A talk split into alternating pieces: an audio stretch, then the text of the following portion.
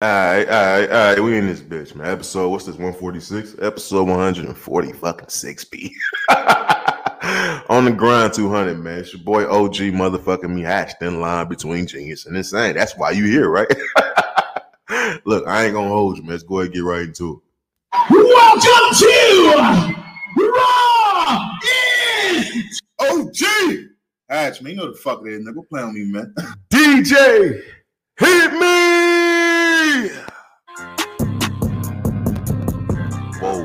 Whoa, whoa, whoa. Yeah. Fuck it up. Fuck it up. Fuck it up. it's been a minute, my nigga.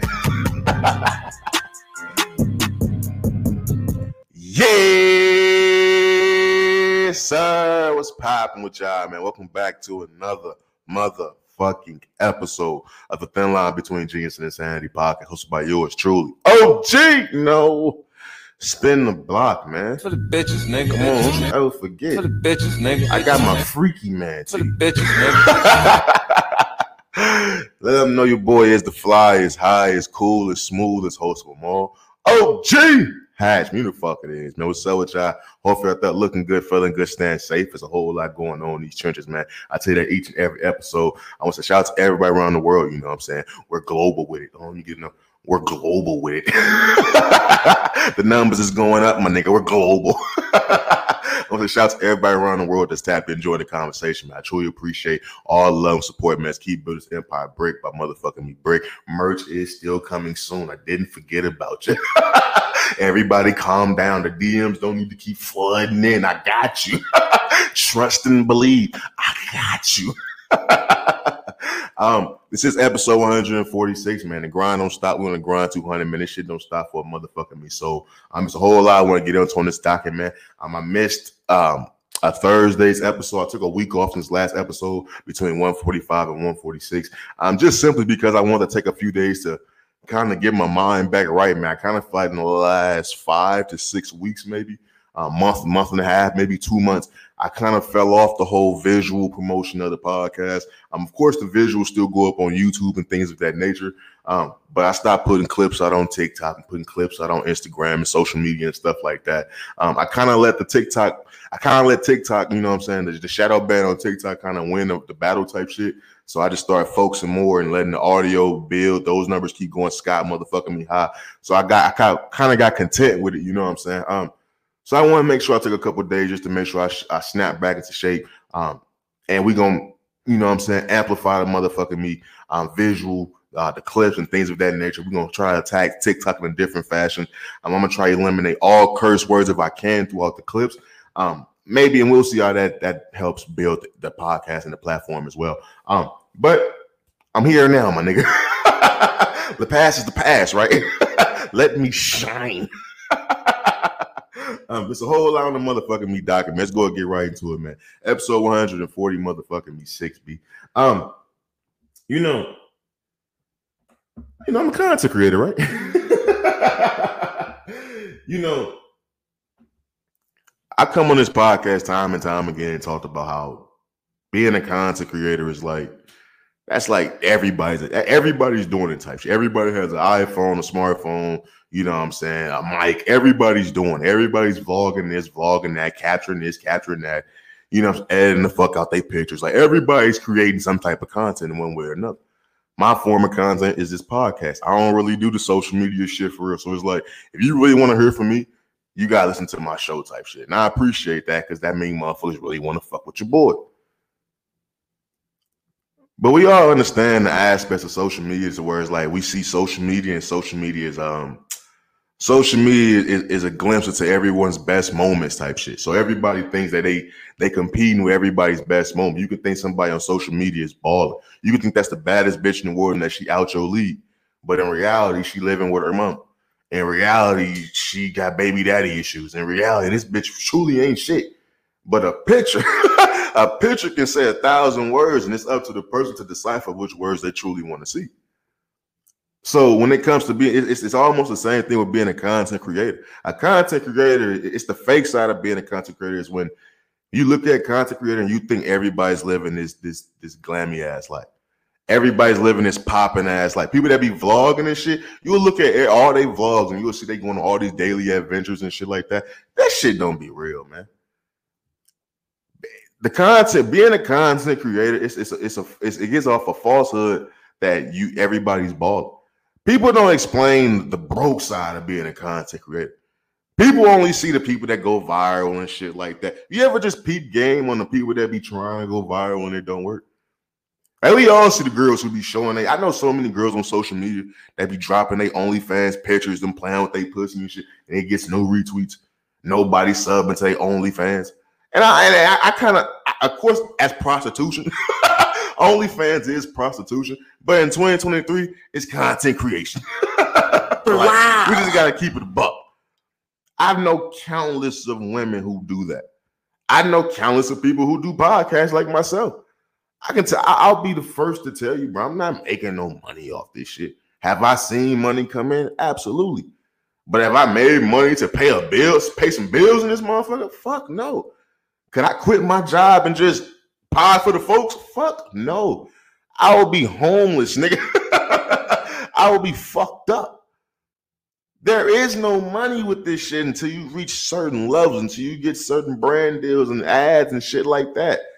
That's where the money comes in. But being a content creator, if you just looked at people's social media feed, if you just looked at my my my um my attitude on video, if you just seen how people are on con on their videos and their content, you would think their lifestyle is something totally different. Being a content creator, but you literally have to fake this shit till you make this shit. That's truly the the, the, steps into making it and being a content creator. You have to fake this shit. You have to give the people that's watching something to want to see. They want to they want to believe that you live in a certain lifestyle. It's the same thing with social media, bro. Social media and content creation is literally the same fucking thing. The more the, the bigger the fake, the more people gonna watch it. You gotta fake this shit till you make it. But I think a lot of times when people think about being a content creator, they don't know about that side of things. They only know about the going viral aspect. I know chicks that go viral. I, I know chicks that go straight viral, body straight body, and like a motherfucker. Don't but no, I watch all their videos on mute. Don't know what the fuck they talking about.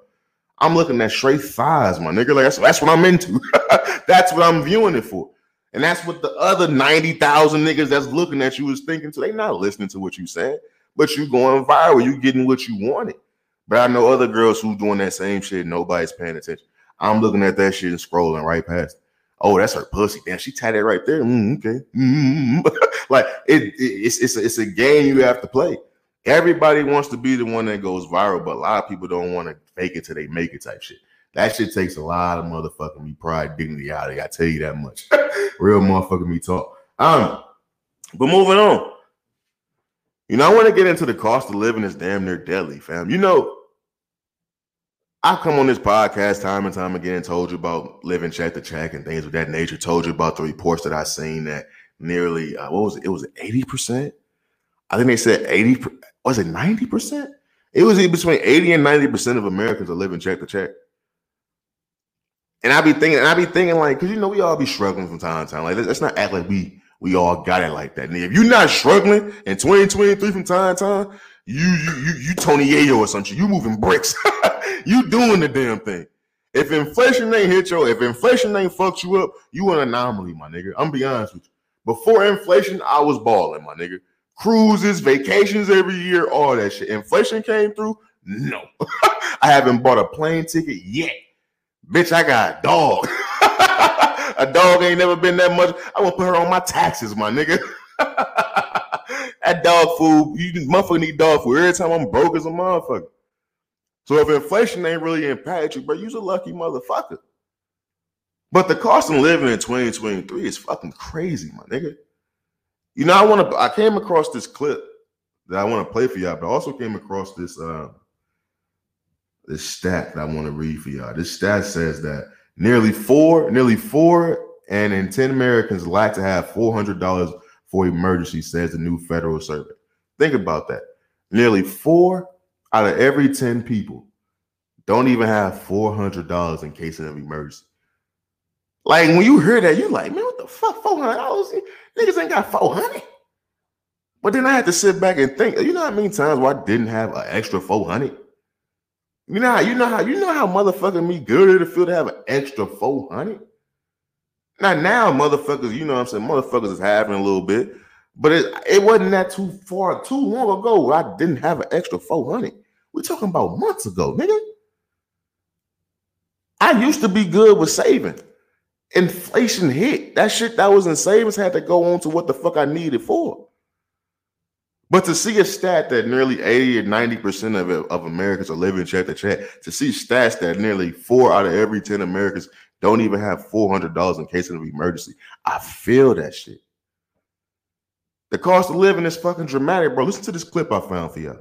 Million dollars, 1993. Today is now $2,070,000. Inflation in five years will probably devalue half of everyone's money listening to this in their 401ks, IRAs, and their soft saving accounts. Um, like right now, the world is a wreck, and their only solution to the devaluation is they're going to have to work harder. Over the last 20 years, 2002 to 2022, salaries have increased 27%, but the cost of a home has gone up 148%. In other words, like our cost of living and lifestyles Damn. is not keeping up. Average person drives a $60,000 a year car that has a $50,000 a year salary with over $100,000 of student debt, 60% of America living check to check. We have a problem. And being busy is not the solution, and getting another job is not the solution. You have to graduate and develop more of the Gen Z millennial mind that says there's got to be a smarter way. It can't be the immigrant way of just work harder because there is something to say for hard work but if it's not smart enough hard work, then it's stupid work. It's dumb work. And there's a lot of financial idiots out there that have just not gotten this up. now you hear that clip. That explains the state of the world right now. Everybody's scrambling, my nigga. Everybody's struggling, my nigga. Like I was literally just at a dispensary, you know what I'm saying, copping some weed. of course, copping some fucking tree and they was talking about, you know, they hiring and stuff like that. I was thinking like, I should get a part time at dispensary. Like he's like, yeah, motherfuckers, you can be good right now, but if you look down the line and you see the income that's gonna be coming in, and you see the things that you got to pay for down the line, and you see how inflation is really fucking with niggas, it's, ta- it's tapping niggas, pocket checking niggas on some Debo shit. It wouldn't hurt for me to get a part time job. But as you heard, bro, just say, bro, working harder is not the answer to solving this shit. Everyone is an immigrant now. And I'm not trying, you know I'm saying, diss the immigrants and shit like that. Everyone's a fucking immigrant now. I have an immigrant's mentality now. Everyone's in a I have to work hard and work hard to survive type shit. But when you look at the cost of living and you look at what everybody the, how we living now and, and and what we getting paid, it's never gonna add up. The cost of living is never gonna add up to what you're getting paid from these from these uh from these jobs, bro. It's never gonna add the fuck up. You got cars, you got groceries, you got motherfucking me bills, you got all that shit. Everything is, is sky high, bro. Nigga said a billion dollars. A billion dollars is today is now 2.7 million, bro. Hey, listen to this shit again. What did he say? Billion dollars, 1993. A billion dollars in 1993 today is 2.7 million, fam. A billion dollars in 1993 30 years ago. Today is 2.7 million, fam. That's fucking nuts. That's nuts. Wow. And it's only gonna keep it's only gonna keep going in that in that direction, fam. It's only gonna keep going in that direction. Every time I tap in with somebody, you know, somebody from the past, you know, somebody you kind of fell off with. Every time I tap back in with them, see how they're doing, they all say the same thing. Struggling, just I ain't down bad, but just trying to, you know what I'm saying, keep afloat. Everybody's saying the same thing. And I've never been in a more understanding state of mind. Everybody's saying the same shit. The only thing I, that's and I'm saying different from everybody else is I'm just in a good, good state of mind. I'm doing I'm going through the same shit everybody else going through, but now I'm just comfortable knowing I'm going through the same shit. I found comfort in knowing I'm not the only person that's literally struggling out here. Like a lot of times, motherfuckers be struggling. Have you ever noticed, bro? Motherfuckers used to be struggling and keep that shit in. Now, motherfuckers around the country is like, yo, where's the next round of the stimmy? Wow. where's the motherfucking stimmy, my nigga? Like I, I, this shit is ridiculous, bro. And I know it's a lot more shit we gonna get into on, on this on this docket on this episode stuff like that. But I always wanted to make sure I tapped in with people with the friends of the show and let them know, like, bro, you ain't the only nigga struggling. We gotta stop looking at these celebrities, fam. We have to stop looking at these celebrities and looking at their lifestyle and seeing the money that they playing with and, and, and having that impact us psychologically. It's hard for me to even do it. Nigga, my favorite rapper is 50 Cent. You know how much money 50 Cent just be throwing around? Nigga, I see if I follow Floyd Mayweather. You don't know how much money Floyd just be throwing around. It takes a lot for that shit not to impact you psychologically when you fucking when you struggling. When nigga, you you paying your bills and you just all right, now I'm just gonna sit my ass down instead of going to the club, th- going crazy with the bottles and bitches and shit like that. When you seeing niggas doing that shit on social media, it's we gotta stop letting that shit impact us, bro. Because that that should uh, that should make us think we the only motherfuckers that's down bad when it's not. You gotta stop thinking you the only person that's fucked up there. That should that should stop a lot of the fucked up thinking we do about ourselves. It really would. Um, but moving on, man. You know, I was born in 1995, right? When I was when I was growing up, if you were to ask me what do I think the male image was, like a strong black man was, I would say, you know, who I would say just a a, a- a normal, like a Morris Chestnut, Shemar Moore. You know what I'm saying? Like them niggas that the women was loving on TV. We I just viewed them as like, okay, them the strong, them, them the them the good looking strong black niggas. You know what I'm saying? When you when you look at it, when I think of a strong black man, or I think about the male image when I was growing up, it was, of course, it was it was a lot of gangster shit, a lot of a lot of immature shit. You know what I'm saying? A lot of a lot of hood shit, a lot of you know what I'm saying. That I remember growing up and and and, and my teachers and stuff used to be mad at me I used to call my house the crib. But do y'all remember that when teachers be mad you call the house the crib? And I remember like the older men used to come to me and look at me and be like, "That's that's that's that's a that's an immature mindset. That's never when you when you grow up. Imagine a grown man calling his house the crib. That's a man that's stuck living with his mom. They took that baby boy shit too literal. Like them niggas seen the movie Baby Boy and thought that every black man in America was just applying their life to that shit. Too motherfucking me literal. But the male image has totally changed from what it was when I was growing up to what it is now.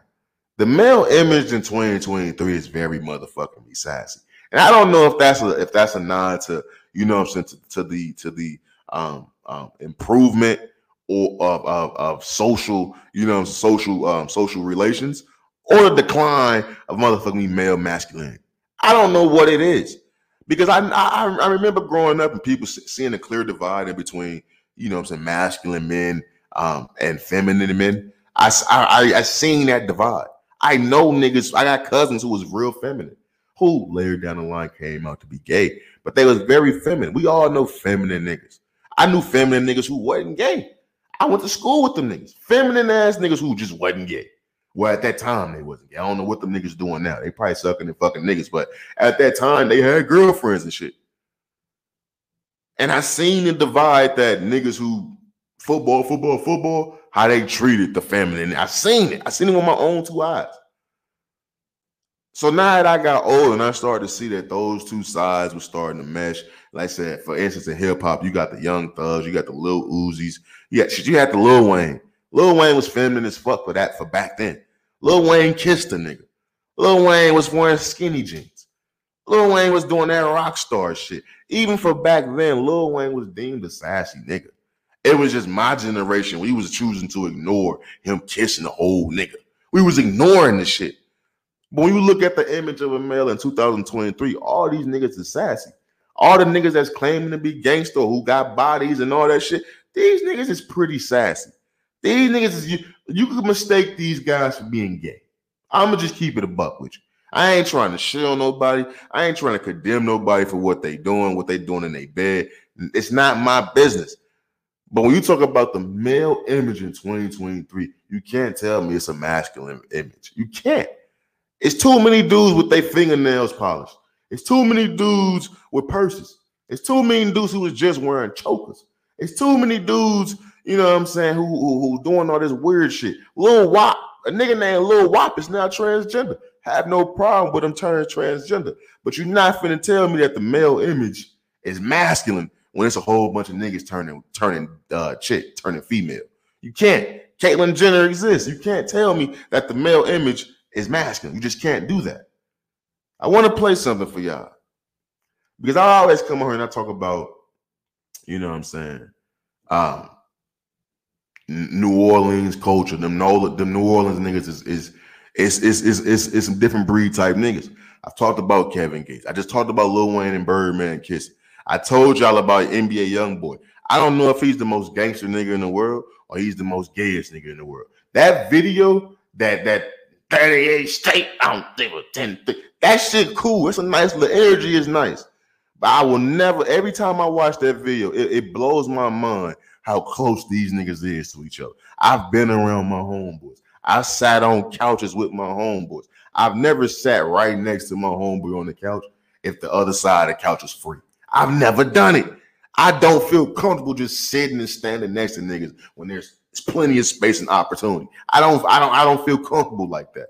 NBA YoungBoy throughout the years has has exhibited some very sassy ass behavior, kissing niggas on the side of their heads, down his fingernails, wearing those damn dominatrix masks. This shit is this documented. August Alsina, this is documented shit. These New Orleans niggas is different. Listen to this fucking clip from Kevin Gates, man. Hey, but do me two favors. Find me two niggas. Find me that nigga that can say I told on him, and find me that nigga that can say he stuck his dick in me. Wow. Hey, but do me What? What? What? What? Yo, before I go any further, let me remind y'all, man. For the bitches, nigga. For the bitches, nigga. For the bitches, nigga. For the bitches, nigga. Jesus Christ.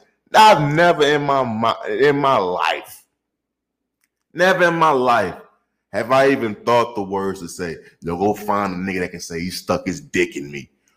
What? What? What type of rumors are going on about you, Kevin Gates? I've never fixed my lips. Look, the, I've never look. I've never fixed my lips, my nigga, to say go find a nigga that can say he stuck his dick in me. You know what I think of when I hear shit like that, Mr. Gates? I think of that scene with Janet Jackson and Omari Hardwick when she said, "Oh, so, so, so you doing the fucking?" That's what I think of. So, so how can you bend a man over? And that nigga said, "How can you think I do some shit like that? Ain't fucking, I ain't no man bending me over." And she said, oh, so, so, so you doing the fucking? Like that's what I think of when I think of Kevin Gates talking about go find a nigga that can say he stuck his dick in me. I remember seeing a clip a few months ago about the transgender chick that came out and said she was sucking Kevin Gates' dick. I remember. I, I chose not to bring it on the podcast, bro. I don't remember. I don't. I, did I, I did I leave it out? I think I did leave. I chose not to bring it up because it sounded like some weird shit. I believed it, but it sounded too weird for my liking. It sounded like he didn't know she was a transgender until he was down there eating the pussy. And then he kind of was like, oh, that's when I was like, oh, what the fuck? But I tried to leave it alone because it was all allegations. But now you come out with a video talking about go find a nigga that can say he stuck his dick in me. That's leading me to believe you stuck your dick in niggas. Wow. And man, For hold the bitches, nigga. For the bitches, nigga. For the bitches, nigga. Bitches, nigga. For the Before I bitches, go nigga. any For further. the bitches, nigga. For the bitches, nigga. I gotta just remind you. Because this nigga Kevin Gates is wilding. But this is the but then I thought about it. Because you know, I'm a comment section nigga. I love going to the comments and seeing what people talking about. To see if people are like-minded type shit, right? There's plenty people saying pause on what he's saying, but there's plenty people defending him. And then I had to take a step back. and So what? What are people defending? What are people attacking? What What is the actual problem here? And I thought about, yo, is it wild for Kevin Gates to say, yo, go find a nigga that can say he stuck his dick in me? Yes, it's absolutely wild. It- it- it's wild out. It's the Nick Cannon's behind this. He has to be. But then at the same time, when I think about the state of the male image in 2023, that's not that far fetched. Nigga, just a few years ago, niggas was probably saying they was smoking on dicks.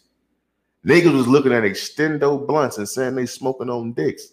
Niggas was shooting guns with extendo mags and saying them was dicks. I got a Glock with a dick on it. Niggas was just proudly saying this. Niggas was just proudly saying this, bro. To say you was smoking on dicks, to say you was shoe, you got a Glock with a dick, and it'll fuck you. All this shit was gay.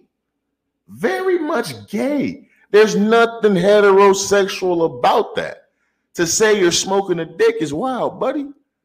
Because you're then saying you put a dick up to your lips. That's crazy. To say your gun has a dick on it and you fucking niggas is crazy. I'm sorry. It's crazy. To see these rappers wearing dresses and dyeing their fingernails and these being dudes' favorite artists. But I was just at the barbershop, right?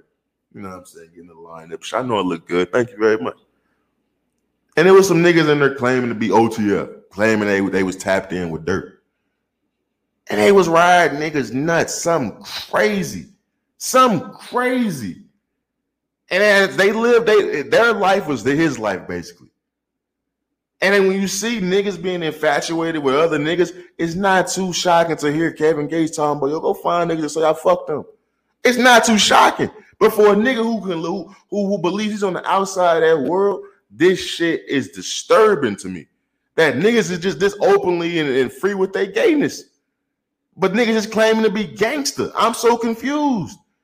Every nigga that you can say that they can claim to be gangster, that claim to did some time, and claim to shot niggas, claim to kill niggas, claim to sell dope, claim to be the plug's daughter. All these niggas that claim to be this shit, and even you had a uh, even if it was a dash of, of, of truth in there, you believe them. All these niggas look gay. All these niggas look like they on some on some down low shit. They all saying some weird shit. I'm confused at this point. I don't know what the fuck is going on. Kevin Gates, I just my homeboy's a huge Kevin Gates fan. He this nigga told me Kevin Gates was a new Michael Jackson with a lean problem. Wow. Thank you. I've never I, I, I like Kevin Gates, but he loses me when he gets to this booty goon shit. I can't deal with this shit, brother. New Orleans niggas is a different motherfucking breed, man. They truly is. Speaking of Michael Jackson, I, I, I do want to talk about this though. Before I before I move on, because I've been wanting to talk about this for a minute. Speaking of Michael Jackson, the nigga told me Kevin Gates was Michael Jackson with a lean problem. Can you believe that bullshit? but speaking of Michael Jackson, but you know I'm a huge Prince guy. Right? I'm a huge Prince guy. Like Michael Jackson didn't get no play in my family. I believe he did all that shit. Niggas say OJ did it, then Michael Jackson did that shit, bro. I'm sorry. I don't think I've ever given Michael Jackson the true credit of being a true nigga and stepping on white folks' necks. You know, what is Michael Jackson known for? Michael Jackson is known for being the greatest entertainer of all time. Like, can Michael Jackson sing like a motherfucker? Absolutely. Michael Jackson can absolutely sing. But Michael Jackson, I think what made Michael Jackson so different is not only his singing capabilities, but his dancing capability, his, his actual performance. Because don't get me wrong, like, is he a great singer? Absolutely. But I don't think that he would be recognized worldwide as better than Prince, as he as it seems he is, if he didn't have the dancing aspect to it. Because me personally, I think Prince is better than Michael Jackson. Me personally. I'm a, I'm an instrument actually. That nigga played all those instruments. He did all that shit. Until Michael Jackson say he got a purple rain, my nigga, I'm sorry. That movie's fucking phenomenal. But I'm an instruments ass nigga. I enjoy the nigga that's playing all that, playing those instruments and writing that music. Michael Jackson wasn't writing that music. Michael Jackson was literally just performing that fucking music. And I'm not trying to knock it and say like that's not making him an artist or nothing like that. Because you will have to be a fool to say Michael Jackson isn't truly a motherfucking artist. But what made him so great is the signature moves that we all know: the moonwalk, the leaning hella forward, the grabbing the crotch and kicking and shit like that, the grabbing the crotch and pumping and shit like that. Like we all know those moves. Like if you see anybody doing those moves, they're doing Michael Jackson. They're doing Michael Jackson. But I think it's it was interesting for me to come across some information.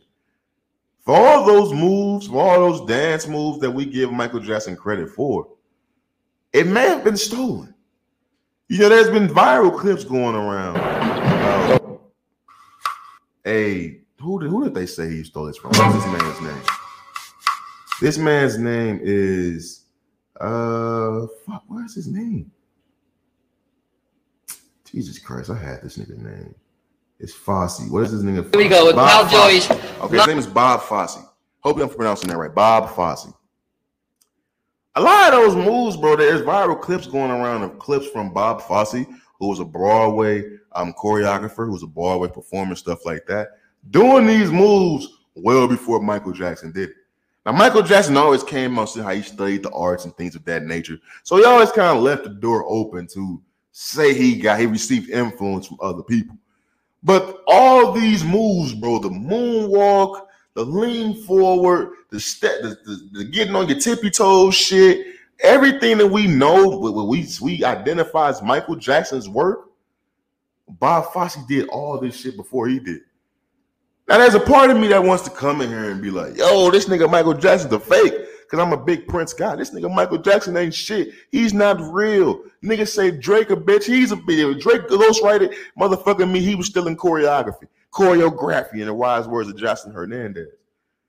But on the other side of me, I have to applaud this shit because black people have been getting fucked over by the white man since the dawn of fucking time, bro. Slavery, of course. So once you get past the, the, horrific horrors of slavery, let's just get to regular everyday life at, at your workplace.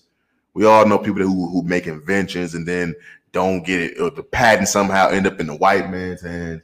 We all know about the record labels, the fucked up contracts. We all know about the countless and countless of examples of, of African American people being fucked over by the white man. Nigga, since I was a kid, I've always known and, and known and heard the saying of the white man got his foot on our neck. I've always heard that. And I always understood it. Since a kid, I've understood that. So as much as I want to say, yo, Michael Jackson's a fake ass nigga, he he not original. He he he did that shit. He stole them moves. And he had to fuck with them kids' booty hole. I can say all that shit, brother. But then I have to sit back and applaud that yo, he took a white man's moves and made that shit his own and became the greatest of all time. It's beautiful to see because the KFC did it. If KFC can steal a black woman's recipe and become this fucking billion dollar conglomerate, why the fuck Michael Jackson can't steal a white man's dance move and become this billion dollar fucking conglomerate? What the fuck is the problem? Wow. What the fuck is the problem? but then I also have to think about don't Michael Jackson own the Beatles or some shit like that? Like, don't Michael Jackson own like the right the, the music rights or some shit like that? They catalog to the Beatles. Like Michael Jackson owned a lot of these white folks shit. And I don't think we ever truly gave Michael Jackson the credit for stepping on these white folks' neck for being a true nigga. We never truly gave it. And we always talked about how he wanted to be white. That that fuck that that story of vitiligo. That nigga went from looking like the realest nigga in the world to looking like the, the, the fakest cracker in the world. I'm sorry, I had to say cracker. Wow. I had to say the C word. I'm sorry. but he looked from he went from being a big nose nigga, a big nose dancing boogaloo nigga with a fro, to a nigga with cur with, with curls, nose jobs, and bleach skin. We all we focused on that, and rightfully motherfucking so. We focused on that, and we focused on the the the the the the, the uh the accusations and allegations that I truly believe because uh motherfucking little boy so they can he can identify that nigga's balls, the birthmark on that nigga's balls. And I told you time and time again, I can't even identify my own balls. You just put my balls on a wall full of balls, dog. I can't confidently step up to a wall full of a hundred sets of balls and pick out my balls. I'm sorry. I don't even look, bro. I don't examine my balls like that. like, like, I'm sorry. But when the little kid so he can identify nigga's balls, man, he did that shit.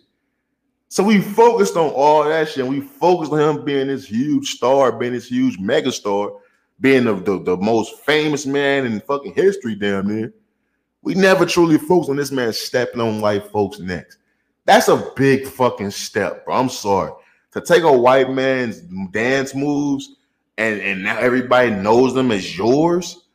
To take the biggest group of all time, the white group of all time, and buy they shit. Is it the Beatles? Is it the Beatles? Hold on, bro. I gotta look this shit up, bro. Who does Michael did Michael Jackson own the Beatles? Because I feel like that's that's a little wild for me to just keep saying that shit and it's not true. Hold on, bro. This is all live, bro. We got oh, did Michael Jackson turn that shit off? Did Michael Jackson own the Beatles? Okay, on August 14th, 1985, Michael Jackson astonishingly paid a whopping 47.5 million to own the entire back catalog material by the motherfucking me Beatles. Which a move which angered Paul McCartney no end when he was very the very person who told Michael Jackson about the auction in the first place and quite frankly felt betrayed. So think about that. This nigga Michael Jackson owned a catalog to the Beatles, my nigga. The fucking Beatles. A black man owned a catalog to the Beatles. Think about that shit. The nigga Paul McCartney was pissed off. Stepping on white folks' necks.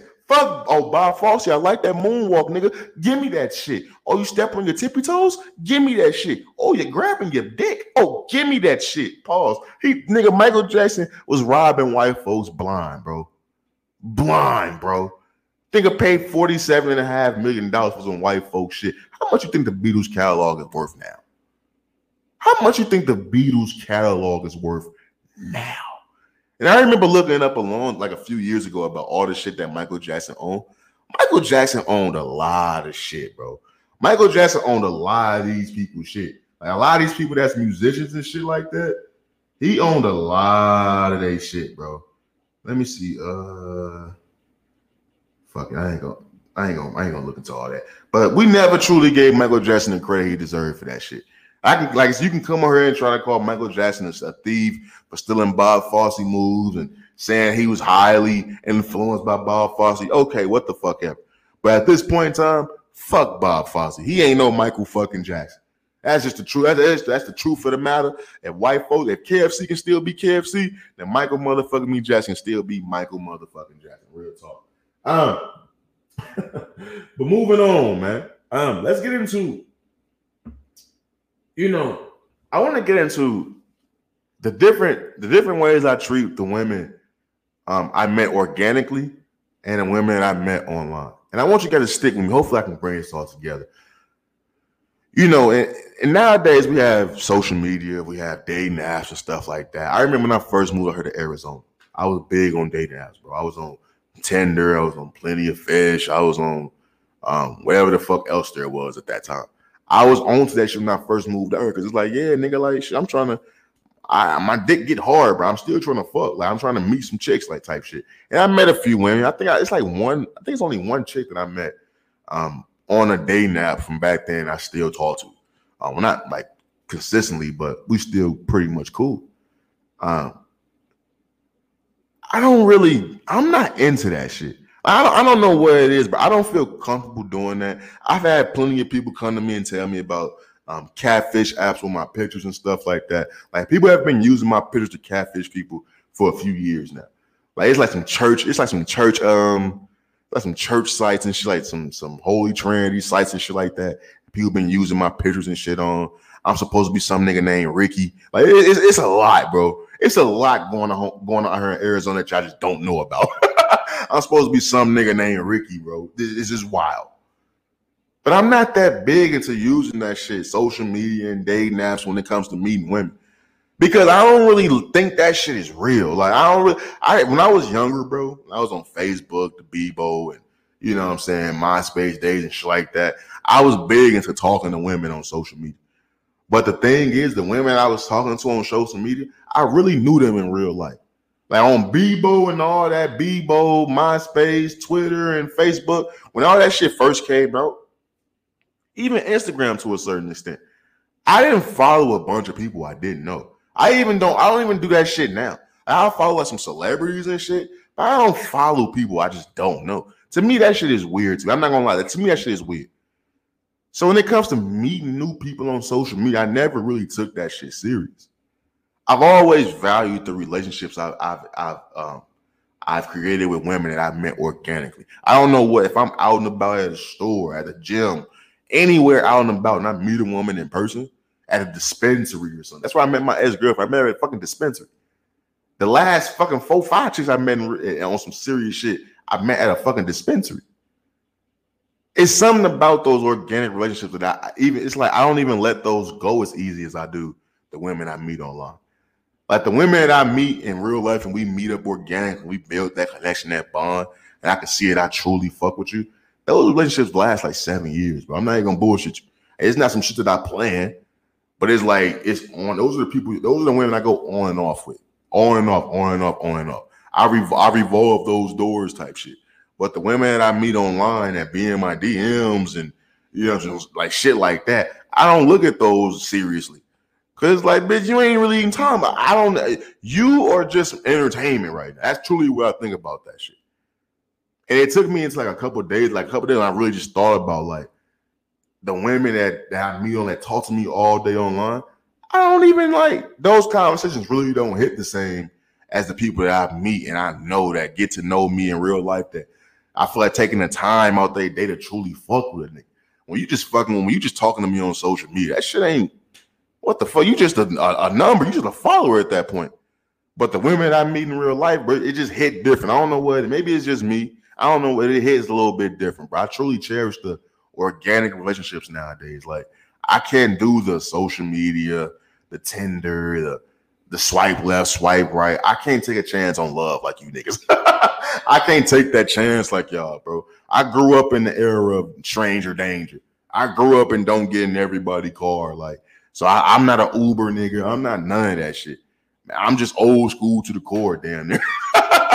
I'm just old school to the motherfucking core, bro. I can't do the I can't do the, the, the social media link ups, man. You can you can drop as many emojis as you want. You can like my pictures as many as you want. It's not gonna develop into nothing serious, man. I'm being it's just truly not. I might I might knock your block off.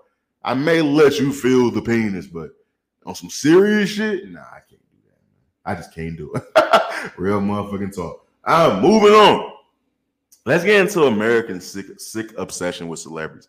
I kind of touched on a little bit earlier when I was at the barber, not telling you about the, out, the barbershop with the OTF niggas, um, who claim to be OTF niggas, who claim to be tapped in with Lil Durk and King Von and shit like that. Of course, you know me. I ain't I ain't mince no words for nobody. Everything I say on this podcast, I said in that barbershop that them niggas is on some King Von died on some crash dummy shit. It wouldn't make sense for Lil Durk to even try to get some get back on on fucking uh NBA YoungBoy and them because the shit don't make sense. You'll be throwing your whole life away and what you worked hard for over some crash dummy ass shit. But it made me think about people Americans' sick obsession with celebrities. And the reason why I say Americans because I don't think it's the same with every other country. I don't think other countries view celebrities the way we do. Like we we truly hang on to every word celebrities say. Now it could be like that in other. I'm not gonna lie to you. I think celebrities have huge influence everywhere, everywhere. But I think in America, bro, the the infatuation with with celebrities' lifestyles has taken the everyday common folk, everyday Joe, the essential workers, the people who work nine to five, the quote unquote average Joe, has taken those people and made them compete with celebrities. And it's it's it's it's, it's a fight that you're never going to win. But the infatuation with celebrities' lifestyle, that's what Instagram has done. Instagram to me has really just made Americans really think that they can fuck, they can compete with celebrities. It's made everybody feel that they're a celebrity. If you notice, everybody got a camera. Everybody has a camera. But you ever just been walking down the street, like real shit? You ever just been walking down the street or walking in the mall, walking wherever you at, and you see somebody walking down, there's cameras and shit following them. They they, they vlogging or some shit like that. They getting that celebrity, they getting that celebrity feel. Because who what comes to your mind when you see people walking down somewhere and there's cameras behind them? Papa, you think it's paparazzi. But nowadays, this niggas with it's people with vlogs with cameras and everything. So everybody's living damn near the same lifestyle. I remember a few years ago when I first got my uh I had got my Jeep Grand Cherokee, bro. I remember I first got my Jeep Grand Cherokee. And I was like, yeah, you know, it's nice, you know I'm saying? This motherfucker hard. You know, I was flexing with that bitch. But then I started seeing like all these rappers and shit getting Jeep Grand Cherokees. Now, Grant, they should have Hellcats. It was a Hellcat in it, Hellcat engine. So it's probably like 60,000 more. But who gives a fuck about a Hellcat engine when you're not driving fast? So for a nigga with my mentality, my nigga, we driving the same car. My nigga, you you a rapper in a Grand Cherokee. I'm a nigga at a corporate job with a fucking Grand Cherokee. And then you start when you get on social media and you see the niggas that these rappers is that these rappers, um, the the the, the rappers that these bitches is the niggas that's fucking these bitches on social media as rappers, these niggas is fucking is fucking regular bitches. They fucking regular bitches who, who glowed up on who appear to be glowed up on social media. I'm fucking them same bitches. So mentally, it, it makes you think you competing with these rappers. You think you live in the same lifestyle as these rappers. You start to try to go to the same places these rappers is going. You see it every day on social media. You want to be a club hopper. You see it everywhere you go. Everybody's infatuated with these motherfuckers' lives. Everybody knows more about rappers and these celebrities' lives than they do their own fucking life. Everybody do. You seen the skit with Drewski when he talking about Joe SG Herbo. Everybody knows more about these celebrities' lives than they do. When I the first thing that happened when I walked into the barbershop, what do you think niggas asked? Niggas didn't ask me how my day was going. Niggas didn't ask me shit. Niggas like, nigga, Lil Durk or NBA YoungBoy? Who's the guy? What the fuck? I don't even know you niggas. What the how you doing, bitch ass nigga? how do you too, nigga? But that's what niggas is into. And as soon as it got into that, niggas somehow he was so tapped in with Lil Durk, how Lil Durk's a great father, how how Lil Durk trying to save the kids. Hey, they told me all this shit that Lil Durk is trying to do positively in the community, but niggas couldn't tell me right for left and where they fuck they kids at. Niggas couldn't niggas couldn't pinpoint exactly where the fuck they kids was at, but was telling me how much of a great father Lil Durk was, how much of a stand up guy King Von was. They couldn't tell me shit about themselves. Niggas is infatuated with celebrities, but it's crazy. And look, man, I mean, I guess it's the it's the it's the it's the cards that niggas is dealt, man. It- it's it's the when you get into this lifestyle, man, when you impact people impact people's lives, I guess that's the that's the other side of it. Of course, we always think about the the good side of impacting people's lives, and you know, people they telling you, "Oh man, thank you, you you saved my life, man. You got me out of tough times." We just think it stops at that. You know what I mean? We always think it just stops at, "Oh, a motherfucker got you out of a tough time." Nah. Well, you when when people get them people out of tough times, and them people start to become invested into that into said person. They become invested into said person. So it's like on one hand, I, I, I, I get creeped out by this shit, but on the other hand, that's the life I kind of want. That's what comes with the lifestyle that I'm that I'm that I'm that I'm trying to get.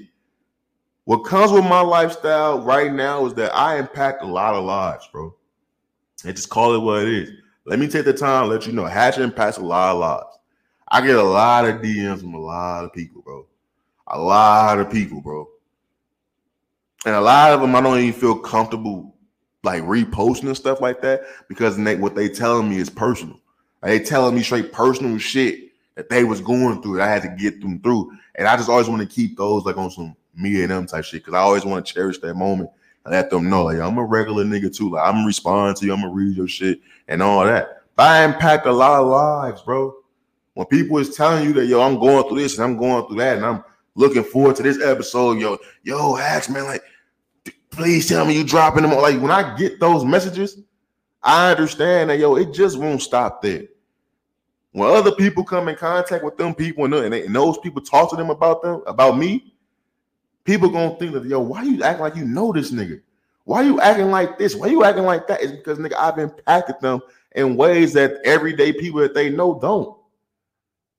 They feel a connection to me. So when I see the when I, when I think about the niggas who was in the barbershop who was doing that about Lil Durk, when I get on Instagram and I see the the the, the chicks who just in fan clubs for every damn uh, uh, female entertainer, I understand it. When I see people's infatuation with celebrities, as much as it creeps me out, I totally fucking understand. Because us on the other side looking in, we forget and we think that it just stops at people impacting people's lives in a positive way. Well, now my nigga, they they fuck with that person heavy now. And now they feel like they know that person. It- it- it's truly wild, man. It's people that it's people that's tapped into this podcast, bro. Who's been tapped in since day one, who heard a, a nice a nice amount of episodes, who truly think they fucking know me, who truly think they know. But you you you be if you could see my face when I be reading some of this shit, yo, what the fuck? I be I be looking at my vents for cameras and shit. Like, what the fuck? How does this nigga know this shit? Like, how does she know this? How does he know? Like, bro, if you if you could see the shit that people tell me, you would think that me and this person been rocking day day ones type shit. When I these people on the other side of the country, it's, it's it's the wildest shit in the world, bro. It truly is, man. But Americans, I think it has it more than any other country, in my humble opinion, because I don't see it. I don't see the impact. I see the I see them still cracking down on celebrities in other countries because you know other laws and shit like that. So I don't see it as much in you know Mexico and England and Europe and shit. I don't see it as much in those other in those other countries as I do in America. But Americans have a sick obsession with motherfucking celebrities, bro. Athletes and all. We really motherfucking do. Um, but moving on. You know, I to get this disturbing, this disturbing um, news I came across about this tech billionaire who's spending millions of dollars to look young. I remember when you know rumors and shit was circulating about you know the people who um, were using little kids' bloods and kidnapping the little kids and the millionaires, and there was a secret society using those kids to look, you know, maintain youth and stuff like that. Nobody truly believed the shit, right? When I came across this disturbing ass information about this man who was spending millions, two million dollars a year. Not only was he doing two million dollars a year, the nigga was he was taking his son's blood. Where the fuck is? Let me, let me find it real fast, bro. It's the wildest shit I've ever seen in my life, bro. Damn, where the fuck is it? Oh, here you go. Um, okay. Tech millionaire Brian Johnson spill, spends two million a year to look younger, including swapping blood with his teen son. I'm looking at the picture of this nigga, bro. This is like the weirdest shit I've ever seen in my life, man. Like even hearing it about a man swapping blood with his teen son to look younger, like that's that's wild to me. For a nigga to spend two million dollars a year to look younger, that's wild to me. I can't get past you swapping blood with your teen son. I don't think I can be the son, and my father comes to me talking about some. I want to swap blood with you to look younger. No, nigga, you needs to die one day. You got to get the fuck on. You don't need to. I don't want to swap blood with you, brother.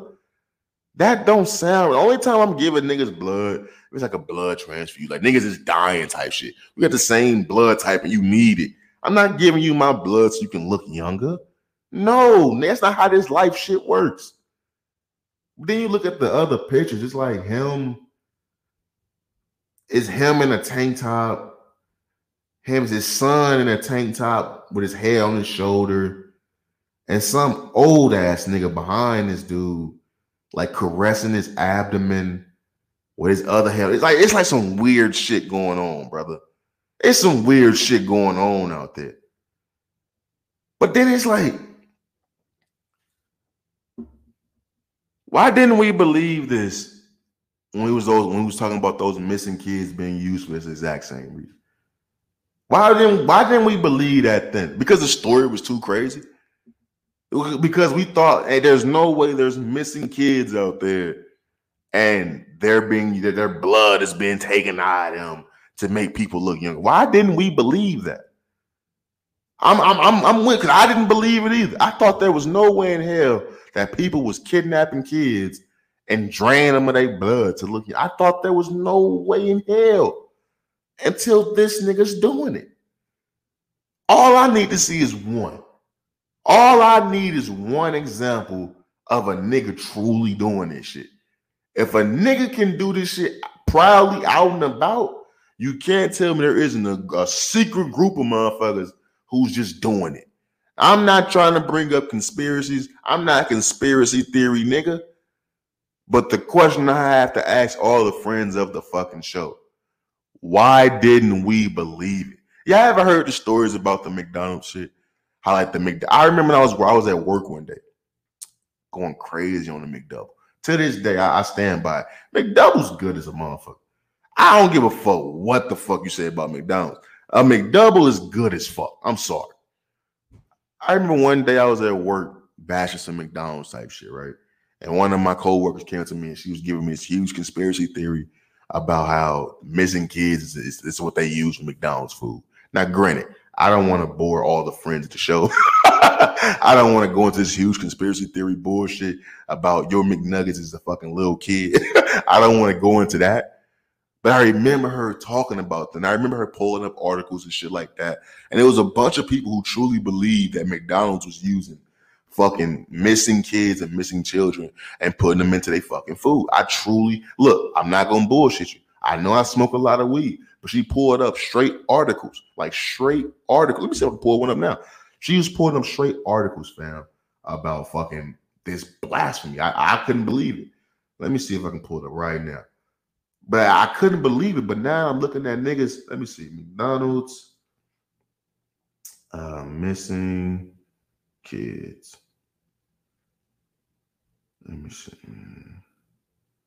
Missing kids, McDonald's meat. Let me see. What's this shit? Right. So this is a bunch of okay. This is a bunch of like shit that's going viral on TikTok. A bunch of clips and stuff on TikTok. When she showed me this shit, it was a bunch. Of, It was like an article. Motherfucker was finding teeth in their McDonald's food. Motherfucker was finding all types of shit. People was truly thinking that the haunt, the the disappearance of these kids, they was being found in fucking McDonald's food. Now, granted, I don't want to get into that. That's that's a lot of motherfucking me shit. That's like a, a deep rabbit hole type shit. I still eat McDonald's, but I don't fuck them kids. but why don't we believe certain shit? We we quick to dismiss certain shit. Like there's no way you can come to me on a on a, on a random Monday try and tell me that niggas is swapping uh, little kids' bloods to like to make them look young. I would have never believed it until I come across this fucking tech millionaire, this tech millionaire who's spending two million a motherfucking year. Brian Johnson, and he looks young as fuck. Like he, he looks young as fuck. This is some creepy shit, but We live in. That's why I say, bro when you get certain when you reach a certain tax bracket, you just get you just get introduced to a whole nother world, bro. There's not a broke nigga in sight who, who would ever thought that was possible. There's not a, a average nigga that's working a nine to five job who would think some shit like that is possible. But once you reach a certain tax bracket, bro, you get introduced to the dark side of the world. And that's the tip of the motherfucking iceberg, bro. I told y'all my fear with technology my fear with fucking artificial intelligence. I just seen that uh, the FDA has approved Elon Musk his fucking brain implants that's that, that that intends to cure obesity and depression. How the fuck is you gonna cure obesity?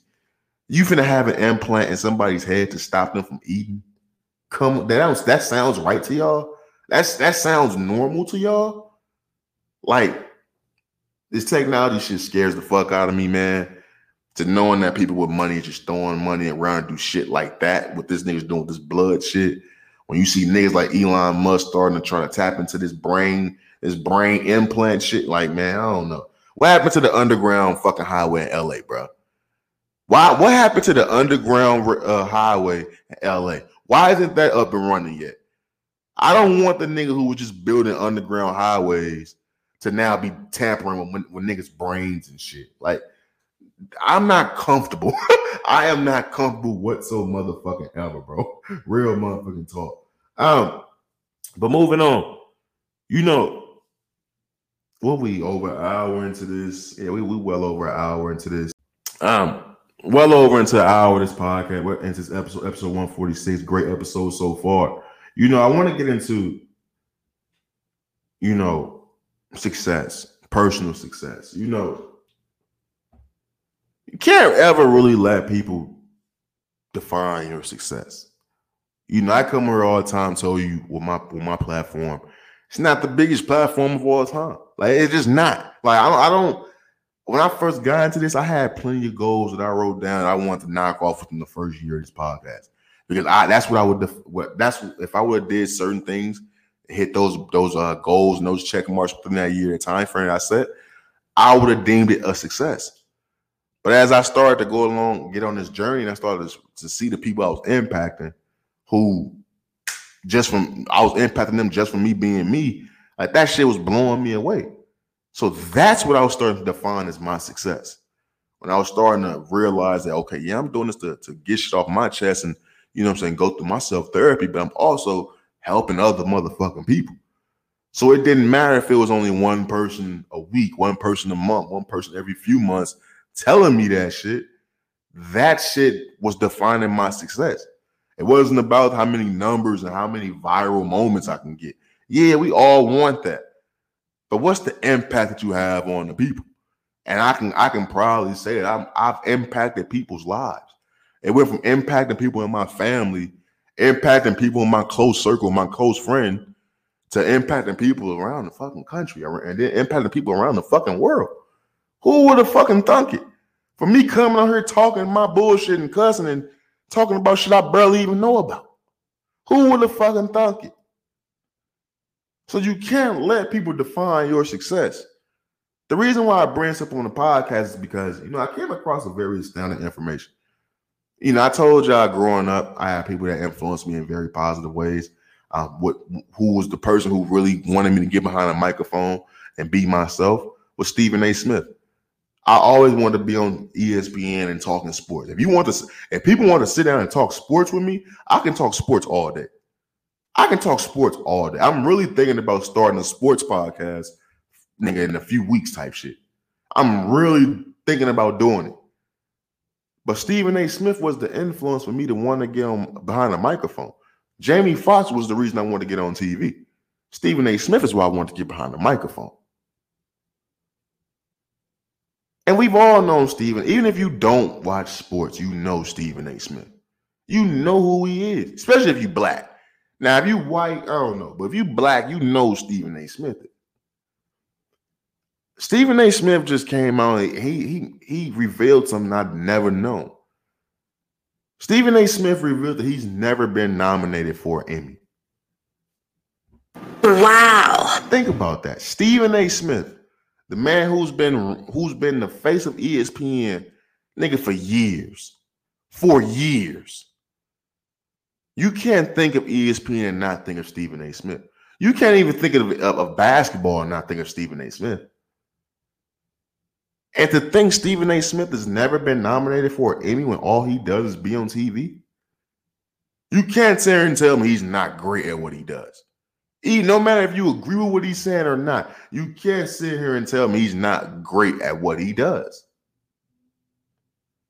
So when I think about that, and I can't, I, I think they're saying Ryan Clark just won one. Round of applause for Ryan Clark. Great. He- he- he's he's been great. Ryan Clark has been great on television the last year and a half, two years. I give him that. Ryan Clark has been magnificent. We all know about the NBA on TNT, the Ernie's, the Shaq, the Charles, um, and Kenny Smith. We all know about them winning Emmys after Emmys every motherfucking year. They win, they win every damn year. Rightfully so. It's a great show, entertaining. But to think Stephen A. Smith, okay, tell me Stephen A. Smith has never won an Emmy. Okay. Kobe Bryant has an Emmy, bro. Do y'all know Kobe got an Emmy? They always talk about the Oscar Kobe got. Kobe got an Oscar and a fucking Emmy. He has an Oscar and an Emmy. So when you tell me Stephen A. Smith don't have an Emmy, it's like, okay, it's, it's a little bit weird. Because you're talking about somebody who's dominated sports television for a year, for a decade. Stephen A. Smith got on first take in 2012. He's dominated sports television for a decade. So when you tell me he don't have an Emmy, it's like, okay, that's a little bit weird. But to tell me that Stephen A. Smith has never been nominated for an Emmy, that's blasphemous. That right there is blasphemous. But that right there also lets you know you can't let anyone define your success because there's not a motherfucker in this world that can tell you that Stephen A. Smith isn't successful. They couldn't tell you that he's not a GOAT. When it comes to sports casting, sports television, he's the best ever. He's the guy. He's literally the greatest of all time when it comes to what he does. Anybody that gets on TV who tries to be the eloquent black guy using the big words, you know what I'm saying, with a little bit of swag, they're getting that from Stephen A. Smith. And he, he's the he's the guy who got other black men to look at TV and say, I can do that shit. And to think he's never even been nominated for a fucking Emmy is fucking treacherous, my nigga. So you can't let these people dictate and define what your success is, man. You have to be proud and, and- and content with yourself and, and be proud in the work you put in. You truly do. Because a lot of it's a lot of hard work that goes unnoticed. It- it- it's a shame, but it's a lot of hard work that truly goes unfucking noticed, bro. It, it truly is sad. Um, but moving on, let's get into you know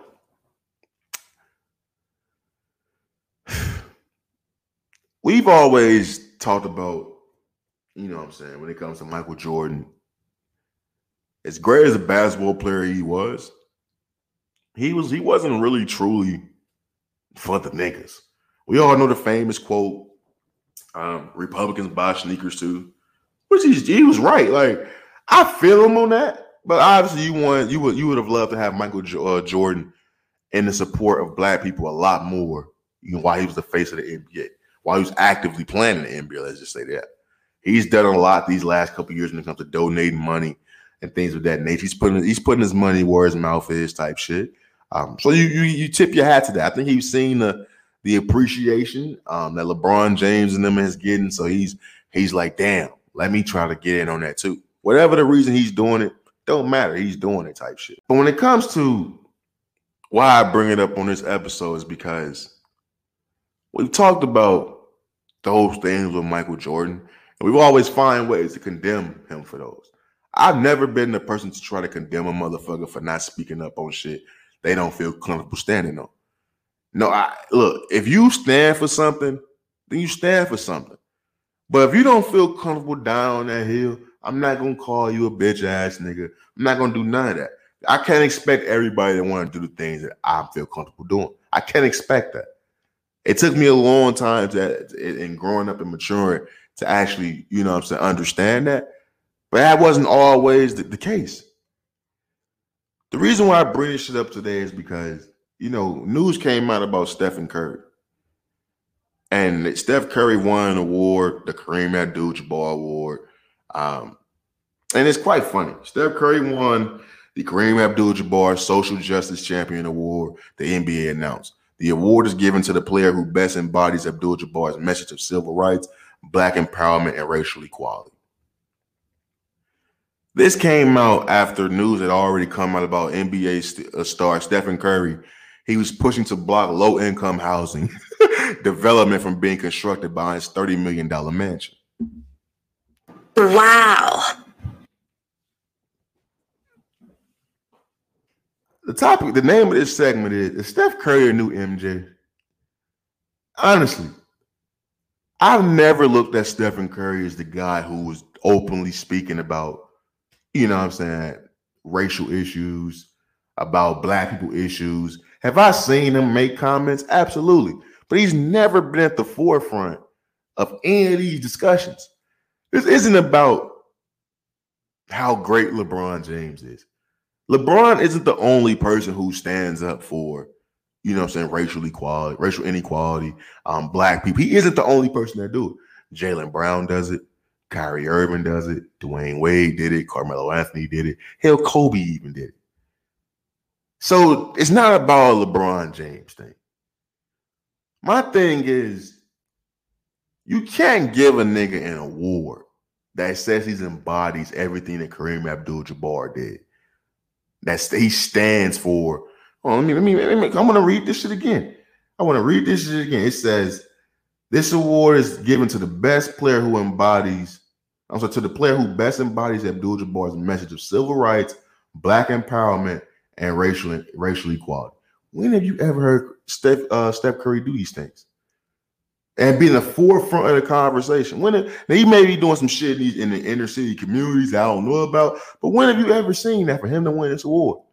Especially when you hear when you see news about Stephen Curry pushes to block the low income housing development from being constructed behind his $30 million mansion. Now, granted, I'm with you. If I just spent $30 million on a mansion, I don't want a gang of niggas moving in behind me. I'm sorry. Wow. Get the fuck on. But at the same time, when I do that, I don't think I deserve to get a Kareem Abdul-Jabbar award saying I stand for niggas getting they all they deserve. Like, like I don't think I should be the one receiving that award. But when you give niggas these awards, it it it, it, it subtracts it, it takes them out of being discussion of okay, is he not the modern day MJ? Because if this was LeBron James, niggas would totally understand. You've seen time and time again LeBron James stand up for the people. Time and time again have you seen. If it was Jaylen Brown, if it was any other person, I would understand it. You can't give a nigga a- an award to say he stand for black folks, but the nigga don't want black folks living with him. He, he don't want niggas living by him. You can't do that. I'm sorry. That's crossing the line. That's just spitting in motherfuckers' faces, bro. All niggas can do is laugh at that point. Steph Curry may very well be the modern day MJ. He not gonna say shit first. He not gonna do none of that shit. Once he see, he gonna see which way the wind blowing, and then he gonna go with that. You can't, you can't act like this nigga is just he he standing for the forefront for motherfuckers. He's not doing that. And I'm not, I'm not telling this nigga he should do that. But to give a nigga a war after he just told him, after he just said he don't want to live next to niggas, that's crazy, brother. That's fucking crazy. that's spinning in our face, man. Real talk. Um, moving on before we get the fuck up out of here, man. Um, you know, time and time again, I've come on this podcast, bro, and I gave y'all updates about the Young Thug YSL Rico case. Um, you know, I've told y'all time and time again, you if you want to find out the conditions that he's living under, just go and watch, you know what I'm saying, uh uh, uh 60 days in on you on Hulu. Just go watch it. That's where Young Thug is right now. You know, I just want to take the time, man, before we wrap the podcast up. So, yo, pray for Young Thug, man. Just, just, just pray for Young Thug. It's, it's not about, you know what I'm saying. it's not about Young Thug, you know what I'm saying, whether or not he guilty or he innocent, whether or not you want him home or not. It's not even about that, man. What this is about is Young Thug. I can only imagine being a nigga who's worth millions, who can do whatever he want in life, who who can just be the guy. Young Thug reached the level that almost every fucking man in the world wants to reach. He reached the level of being the guy. He was just the guy. Young Thug was the guy. Young Thug went from being a guy having millions, all the jewelry on his neck, jewelry on his wrist, be able to fuck whatever he wanted to fuck, whatever he's into, being able to do whatever he wanted in life, to now being in Fulton County Jail. And I want to let you know what type of niggas he's in there with right now. There was a man in Fulton County Jail who who who who who was an inmate who was charged after digging a tunnel through walls to stab another nigga. Wow. Let me repeat that. He was charged for digging a tunnel through a fucking wall just to stab a nigga. Wow. A fucking tunnel. The same shit El Chapo used to fucking escape. He used this because he had beef with a nigga so much. He was so mad, so fucking mad. He built a tunnel to go shank the nigga. Wow. Young Thug went from being a millionaire, free out here doing whatever the fuck he wanted, to his fucking celly shanking niggas after building tunnels. Man, I fell down to my knees when the law came. You can't make this shit up, man. So when niggas ask me, Hatch, bro, you think you can do time? No. I'm not the time serving nigga. In the wise words of Killmonger, throw me in the ocean like my ancestors, because they knew death was better than bondage. I'm not a time serving nigga. I'm not the nigga that can be sitting in a cell with niggas who's that mad at another nigga that he will build a, a tunnel. He would dig a fucking tunnel through a wall, concrete walls. You know how mad you gotta be to fucking dig a tunnel to go stab a nigga? Do you know how mad you have to be? Look, I'm gonna be honest with you. A tunnel, I'm thinking escape. Escape. F- fresh air. Birds are chirping. That's what I'm thinking about. I'm not thinking about beef with another nigga. I've never been. Do you know how mad you have to be to dig a tunnel through a fucking wall? You still mad after you done that to go stab a nigga? Come on, man. Young thug, brother. look, man. I, I'm not. I'm not built for this street shit. I look. I, I I've I've gotten soft. I'm. I can proudly admit that I've gotten soft. I don't smoke with niggas, bro. Niggas is that mad. You digging holes through walls to go stab a nigga. You that mad. You that mad. Wow. like, wow. I am blown the fuck away. I am really blown the fuck away, man. Real motherfucking talk, man. Pray, pray for Young Thug. Real talk, man. Um, but with that being said, I think that's all we got. Uh, episode 140, motherfucking me six. Let's go ahead and get through these topics real fast. Make sure we ain't miss nothing. We got uh, the fake side of being a content creator, the cost of living being near near deadly. Um, Kevin Gates being the male image of 2023. Michael Jackson stepping on white folks. Next, the different ways I treat women I met organically than online. Americans have a sick, sick obsession with celebrities. Uh, a tech billionaire who's spending millions to fucking look younger, bro. That's truly blowing my mind, bro. That we truly didn't believe that shit like that was even possible. Um, uh, you can't let people define success. Stephen A. Smith not getting an Emmy. Uh, Steph Curry being a new MJ, and Young Thug in there with fucking demons. Young Thug in there with fucking demons, b. um, yeah, man. I think that's all I motherfucking me got. Uh, shit, fuck it. With that being said, DJ, hit me. Um, fuck it, man. you know, fuck, give it up on this side, man. It's all love these ways. Never let them sidetrack with the bullshit. Always keep the main thing the main thing. Stay safe, stay sharp, stay sane. Out to the episode. We out this motherfucker. Peace.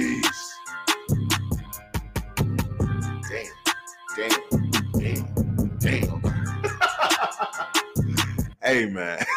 I ain't gonna lie to you. What's today? Saturday? Tomorrow I'm going to the uh Larry June concert, right? Why is like everywhere I go these last couple days, everybody talking about that shit. Everybody talking about how they going to this fucking concert.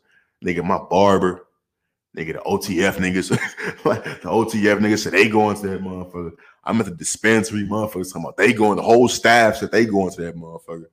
Nigga, my ex-girlfriend said she going to that motherfucker. Like everybody's going to this Larry June concert. Bro. I, I literally can't wait.